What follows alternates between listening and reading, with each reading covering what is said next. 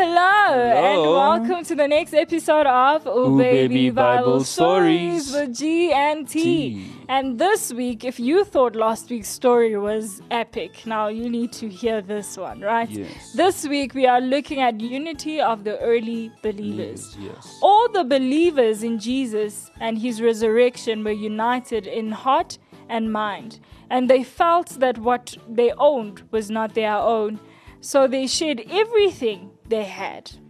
The apostles testified powerfully to the resurrection of the Lord Jesus, and God's great blessing was upon them all. There were no needy people among them, because those who owned land or houses would sell them and bring the money to the apostles to give to those in need. For instance, there was Joseph, the one the, the apostles nicknamed Barnabas, which means son of encouragement. He was from the tribe of Levi and came from the island of Cyprus. He sold a field he owned and brought the money to the apostles. The, The.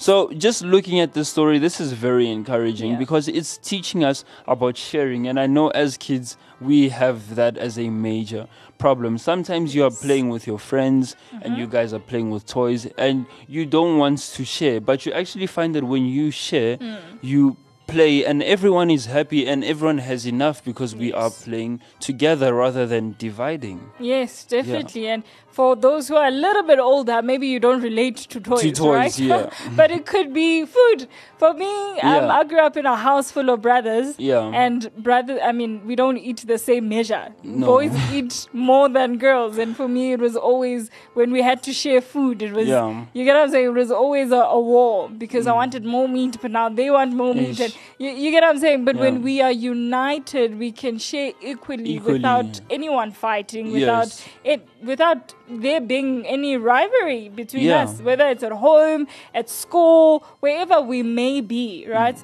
So it's so important that we be united in one heart and in one In one mind, as the people back then were, Yes. as the church in in back then was. Yeah. And this is how the world will see who we serve, which Yes, is which Jesus. is Jesus. Right? That is awesome, guys. So that is H from myself, T. And G. And as we sign out, Bye. bye.